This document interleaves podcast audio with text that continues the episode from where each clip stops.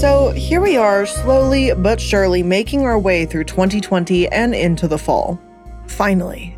It gets a little more chilly out, it gets darker sooner, and there are plenty of opportunities for hot tea or a pumpkin spice latte if that's your calling.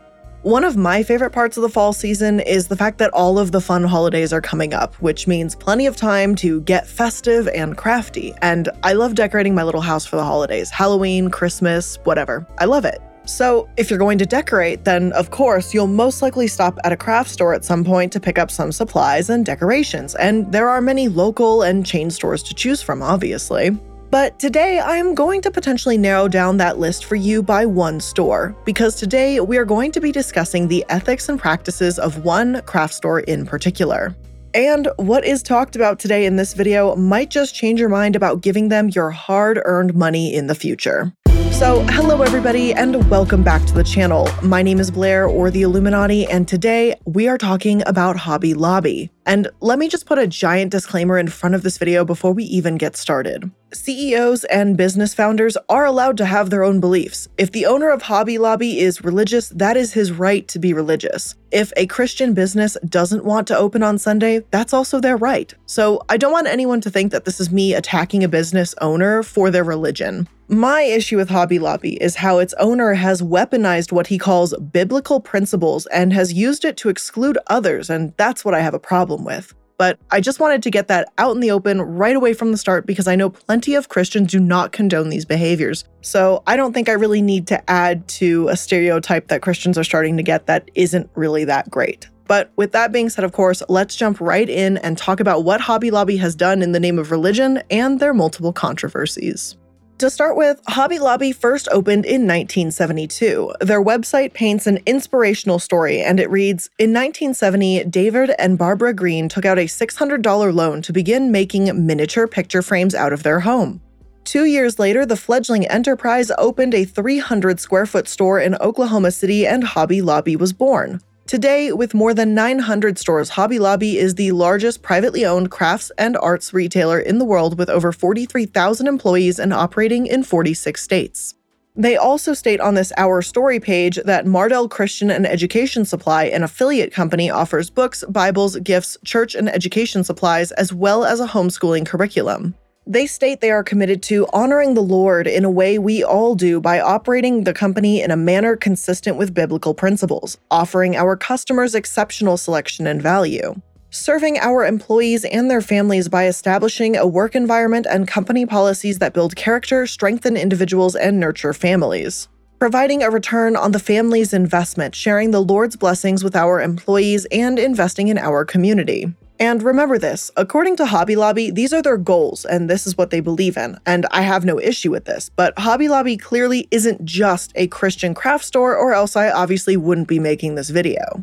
Now, the first issue many people have with these beliefs is where the money from Hobby Lobby goes. The Green family apparently donates millions to anti-LGBTQ groups such as the Alliance Defending Freedom. You have also probably heard that name before. The ADF famously represented Jack Phillips of Masterpiece Cake Shop, who refused to create a wedding cake for a same-sex couple. There's been a lot of legal debate on the topic since the Supreme Court ruled in Phillips's favor, but didn't recognize a broad right to discriminate. So if part of your business model is discriminating against someone for their sexual preference, then I have the right to know that, and I have the right to not give my money to you and to let other people know. So I'm just going to say that's kind of fair. If you want to be a piece of shit, I get to tell people about it, right?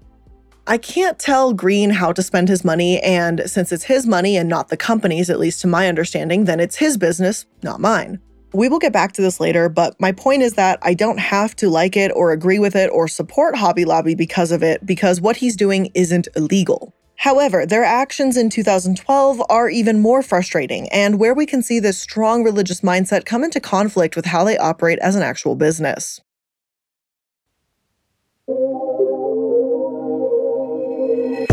So in 2012, David and Barbara Green took a public stance against Obamacare, not only as an individual, but as a company. In a statement reprinted by Business Insider, David said, "My name is David Green, and I am the founder and CEO of Hobby Lobby Stores, Inc. My family has been an integral part of this business since day one and remains an important part of it today.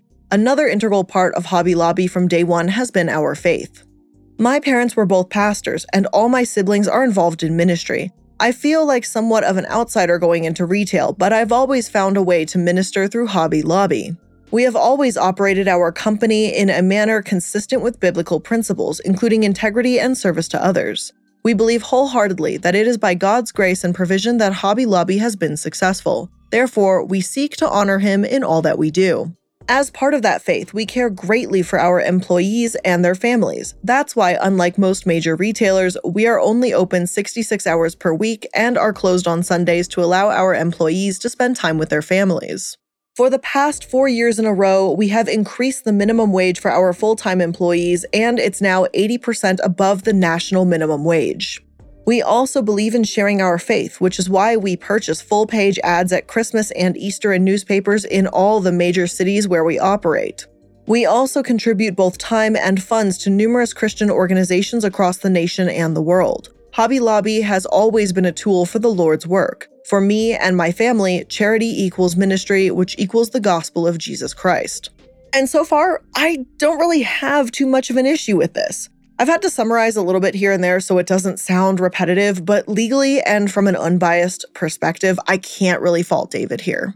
His beliefs and those Christian organizations, the anti-LGBTQ ones anyway, aren't what I'd support, but he's been transparent about what Hobby Lobby stands for, and as long as people know that and who they're giving their money to, then I suppose that's okay in my book, at least because it's not illegal right now. I don't know if I'd call supporting a bakery that refused service to a gay couple doing the Lord's work, given what the Bible says about showing kindness and compassion to people and welcoming others, but David has the freedoms to support what he wants. However, it's what he says in the next part of the statement that really bothers me the most. But now our faith is being challenged by the federal government. The Health and Human Services Preventative Services Mandate forces businesses to provide the morning after and the week after pills in our health insurance plans. These abortion-causing drugs go against our faith, and our family is now being forced to choose between following the laws of the land that we love or maintaining the religious beliefs that have made our business successful and have supported our families and thousands of our employees and their families. We simply cannot abandon our religious beliefs to comply with this mandate. And this is where I have my first gigantic issue with Hobby Lobby. Personal disagreements in how to treat people is one thing, but this is where I feel it takes a turn from personal conviction to undeniably fucked up. That first sentence gets to me a little more than anything. Our faith is being challenged by the federal government. Like, what? The government is not suppressing anyone's belief, and if you've had a flourishing, obviously Christian business up until this point, like, they're really not gonna fuck with you. Plus, calling the morning after pill abortion-causing is beyond frustrating because it's horribly inaccurate, and those pills are meant to prevent a pregnancy from happening in the first place, so abortions don't even have to happen because it prevents the fertilization of the egg. I'm not trying to turn this into a pro-life or pro-choice debate here. This is literally just a fact. Like, if you're already pregnant, those pills do not work on you. It cannot cause an abortion. NPR even quoted David's statement and explained the morning after pill he's referring to is sold under the brand name Plan B. The week after pill, which actually only works for 5 days after unprotected sex, is called Ella. Both are classified by the Food and Drug Administration as contraceptives. Neither is the same as the abortion drug RU486 or Mifprex. That pill isn't considered a contraceptive and isn't covered by the new insurance requirements. The constant references to Plan B and Ella as abortion-causing pills frustrates Susan Wood, a professor of health policy at George Washington University and a former assistant commissioner for women's health at the FDA. It is not only factually incorrect, it is downright misleading. And their only connection to abortion is that they can prevent the need for one. Though there has been debate about Plan B and if it works before or after fertilization, there's been fairly definitive research that shows it only works by preventing ovulation. So even if David Green believes that the second an egg is fertilized, it is immoral to abort, these Plan B morning after pills aren't getting rid of fertilized eggs or pregnancies to begin with, which technically means that the pill is actually in line with his message. It's preventing the thing he doesn't want happening. Anyway, also according to NPR, Ella, the week after pill, is even given to rape victims in Catholic hospitals in Europe. Because while these Catholic hospitals may have pro-life values, they can be unbiased enough to look at the data and research done to realize that no abortions are going on here and that these pills can truly help the women that are in need of them. And yet somehow Hobby Lobby just can't figure that one out. Again, there's a ton of evidence that shows these emergency contraceptives delay the release of the egg itself. But there's debate that because it can't technically stop implantation, some of these pills have been mislabeled for saying they can. Regardless, though, they are not abortion pills, and that's not what the laws were trying to ensure by any means. Yet, in large part because of Hobby Lobby, the Supreme Court had to review the contraceptive mandate, and on July 13, 2013, a district judge, Joe Heaton, granted the company a temporary exemption from the contraceptive providing mandate. But in June 2014, the Supreme Court ruled that Hobby Lobby and other closely held stock corporations could be exempt from the law based on religious preferences. The Wall Street Journal reported, breaking 5-4 along the justices' conservative-liberal divide, the final decision of the court's term extended the religious protections enjoyed by people and churches to certain employers, in one of the most important rulings on religion in years.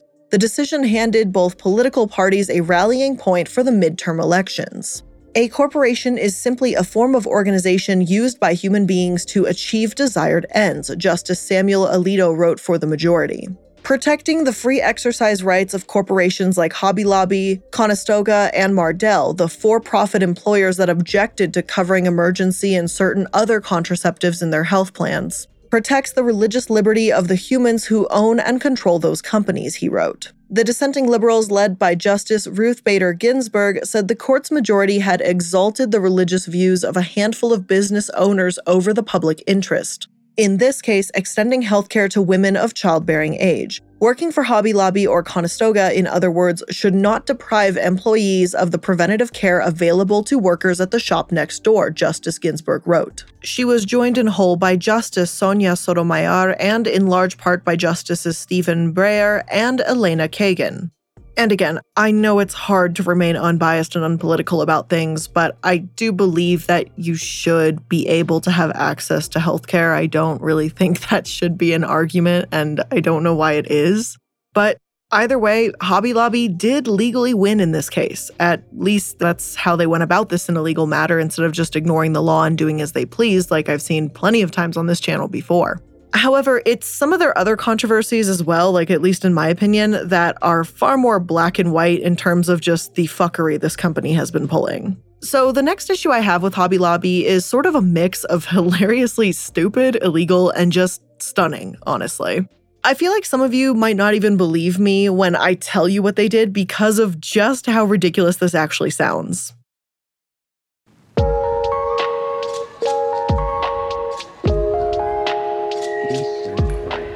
So Hobby Lobby was trying to sponsor the Museum of the Bible, and in their journey of trying to find religious artifacts for this museum, they smuggled in illegal and fake purchases from Iraq. And no, I'm not kidding.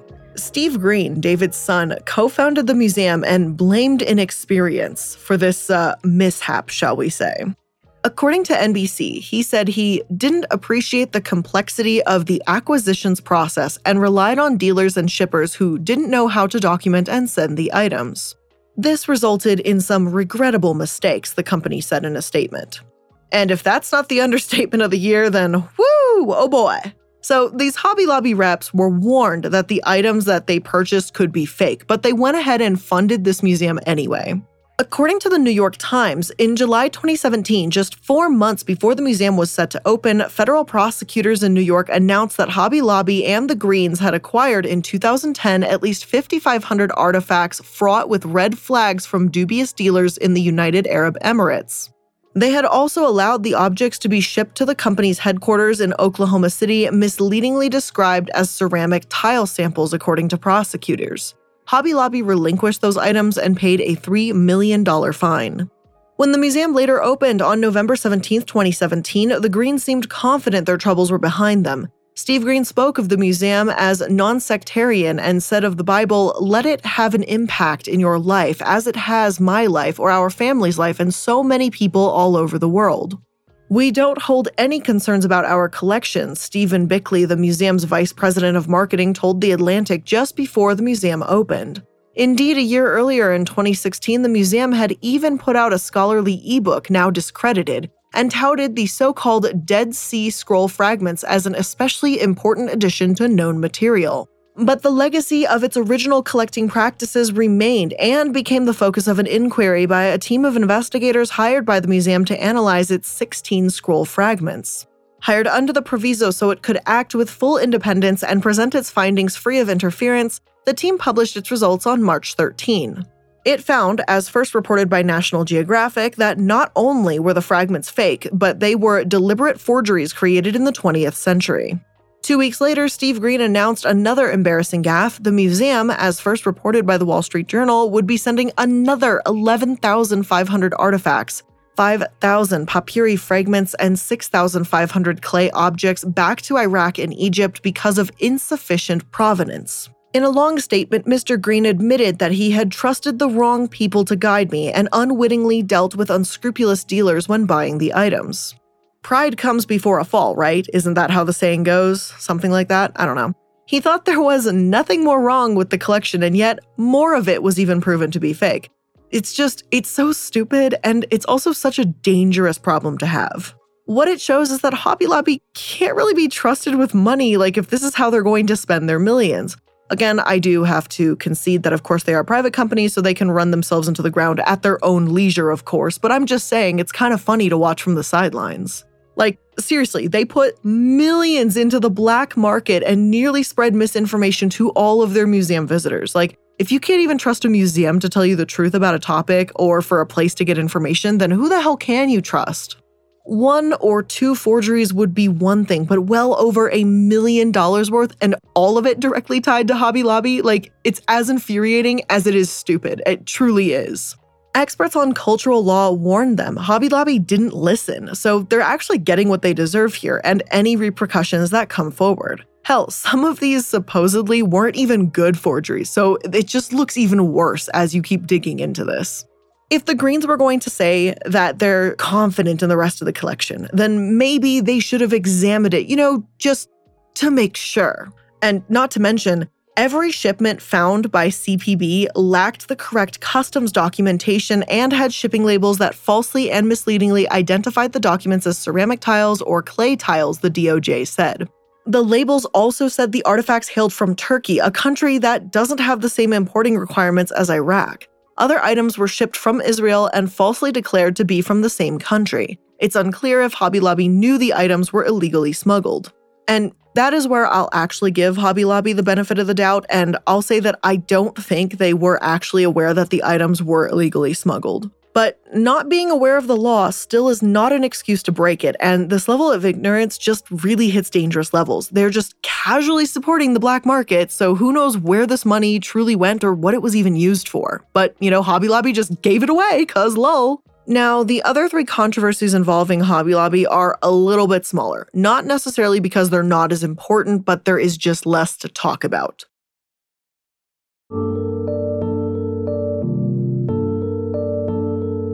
One of these is the fact that Hobby Lobby believes in converting people at work. In 2010, Green said, "I would like to know that we have brought as many people to know Christ as we possibly can. We hope to continue to just grow our company. As long as there's someone on this earth that doesn't know Jesus Christ, we have a job to do." The company stresses that the beliefs of its owners are not forced upon employees in any way, but it says it offers a path to religion for those who want it. Hobby Lobby has 3 chaplains dedicated to ministers, to workers, and Green said 4 years ago that hundreds of employees had been converted, including more than a dozen managers in a single year. "We prayed a prayer with them, and we did have 15 managers come to know Christ in the business place," he said. Hobby Lobby may claim that they don't force their beliefs on their employees, but other sources say otherwise. And this, if you ask me, is the real fucking bullshit here. They don't want the Supreme Court pushing its beliefs on them, but they see no problem with pushing their beliefs on employees. And that's hypocritical as hell, and I don't know how they can't see that. According to the Country Herald in Central Illinois, Green has a long history of pushing beliefs on his employees through ownership. This article brought up these issues after critiquing the second controversy with Hobby Lobby, how they handled the pandemic. According to Daily Mail, arts and crafts giant Hobby Lobby is slowly shutting down stores across the country amid intense criticism about a letter claiming the company's boss's wife had a vision from God telling the chain to stay open. Calls to stores around the country show some are open, some are closing, while others just don't know what is going on. The confusion follows a letter sent to stores last week by Chief Executive David Green, who said his wife Barbara had a heavenly vision about the coronavirus. Many store employees took that as a message that the stores should stay open because God would protect them from the illness. Green called his 76-year-old wife his family's prayer warrior in the letter. While we do not know for certain what the future holds or how long this disruption will last, we can all rest in knowing that God is in control, Green wrote. The company's leaders are doing all they can to balance the need to keep the company strong and the needs of employees. To help ensure our company remains strong and prepared to prosper once again when this passes, we may all have to tighten our belts over the near future, he said. Yeah, we'll all have to tighten our belts, as in his employees would go without pay, while David Green, billionaire, lives it up in his mansion. What a fucking disgrace. First of all, Hobby Lobby tried to claim that they were an essential service, and that's how they tried to stay open initially in the midst of a pandemic. And then, when they finally do close after cease and desist letters, their employees have no pay. So which is it, Hobby Lobby? You act like you're so important and essential, but then you tell your own employees that you can't afford to give them leave time? I know Hobby Lobby isn't the only company that did this, but I want them to get back to their own commitment from their website. For a reminder, here's two of them. Serving our employees and their families by establishing a work environment and company policies that build character, strengthen individuals, and nurture families. Providing a return on the family's investment, sharing the Lord's blessings with our employees, and investing in our community. Hobby Lobby's employees need their bosses now more than ever, and those monetary blessings more than ever too. Green is a multi-billionaire. He's worth $4.5 billion. But he's not serving his employees, and the Greens aren't sharing with their employees either. Especially in a time of need, they say, hey, take advantage of unemployment. We can't help you. That's not very Christian-like, is it? Now, the third controversy is a bit smaller and one that I'm adding almost as an afterthought. But one Hobby Lobby employee was anti-Semitic to a Jewish shopper when they told the shopper they couldn't cater to you people after the shopper was looking for Jewish holiday crafts. Hobby Lobby issued an apology, made a statement, and the Anti-Defamation League accepted the apology. I don't think Hobby Lobby is necessarily anti-Semitic because of this, as they didn't tolerate the employee's comment, but it did happen all the same.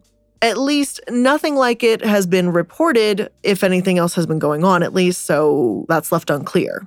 Hobby Lobby isn't required to have every single craft item from every religion either, especially when the stores made it clear that they are in line with Christian values and Christian values only. The reason I bring up the scandal at all is because, yet again, it's just another example of hypocrisy. Hobby Lobby doesn't want to cater to others and carry menorahs for Jewish holidays. They don't want those beliefs pushed on them, and they aren't obligated to sell them. Yet they promote anti-LGBTQ foundations that advocate for pushing that belief onto others. The ADF that they donate millions to supports the recriminalization of sexual acts between consenting LGBTQ adults and claims that a homosexual agenda will destroy society. Michael Ferris, a Baptist minister, was appointed CEO at ADF, and he has one hell of a disturbing, hate-filled history, which, by the way, that could make a spicy video just in of itself because it's so fucked up. But anyway, this is the message he promotes today, of course, and it's no different. It's pretty consistently hateful. ADF's long-standing antipathy towards LGBTQ people has become public through its work on lawsuits, various statements its leaders have made, and materials it has offered on its website over the years. It has also promoted the idea of a homosexual agenda, a nefarious scheme to destroy Christianity and eventually civilization through LGBTQ people's efforts to secure equality under the law. To those who believe in this conspiracy today, LGBTQ people are not really seeking equality. Rather, they are actually seeking to destroy such things as Christianity, the family, and culture. And it comes as no surprise here, but they've also equated homosexuality to pedophilia and advocated for ex-gay conversion therapy. Not agreeing with the LGBTQ community is certainly one messed up thing, but this goes entirely beyond just being like, I'm not comfortable with it or whatever, to just hateful and destructive. I think it's pretty obvious to a lot of you guys, but I obviously do support the LGBTQ community. It's hard to not support something that you're a part of, and I've made that pretty clear in past videos. And I know in the comment section, I'm definitely going to get some people that are going to disagree with me about this kind of stuff, but like, you know, everyone has an asshole and everyone has an opinion, and I don't want to see your asshole, and I don't care about your shit opinion either. It's hateful, inhumane treatment that I can't tolerate, and I have to shut it down immediately because the shit that I just read from this fucking group, it's fucked up on a whole other level. And this is who Hobby Lobby literally gives millions of dollars to every single year. They support this message of hate, and that's the biggest reason why I'll never support Hobby Lobby in turn. So with all of that being said, that's where I'm going to end today's video. It was a little bit of everything all over the place. Sorry to end it on such a negative note. I just, I have some feels towards this in case you couldn't tell. I really hope you learned something in today's video and did enjoy that. So if you did, please hit the thumbs up button. If you're new here, make sure to subscribe and make sure to share this around. Family, friends, you know, whoever. More people obviously need to know and understand the messages behind Hobby Lobby. If you guys want to see more content from me as well, you can pop open my description box. You're going to find links for everything, including my soap channel, my puppies channel, collaboration with Sad Milk, all the good stuff. Links for everything will be down below.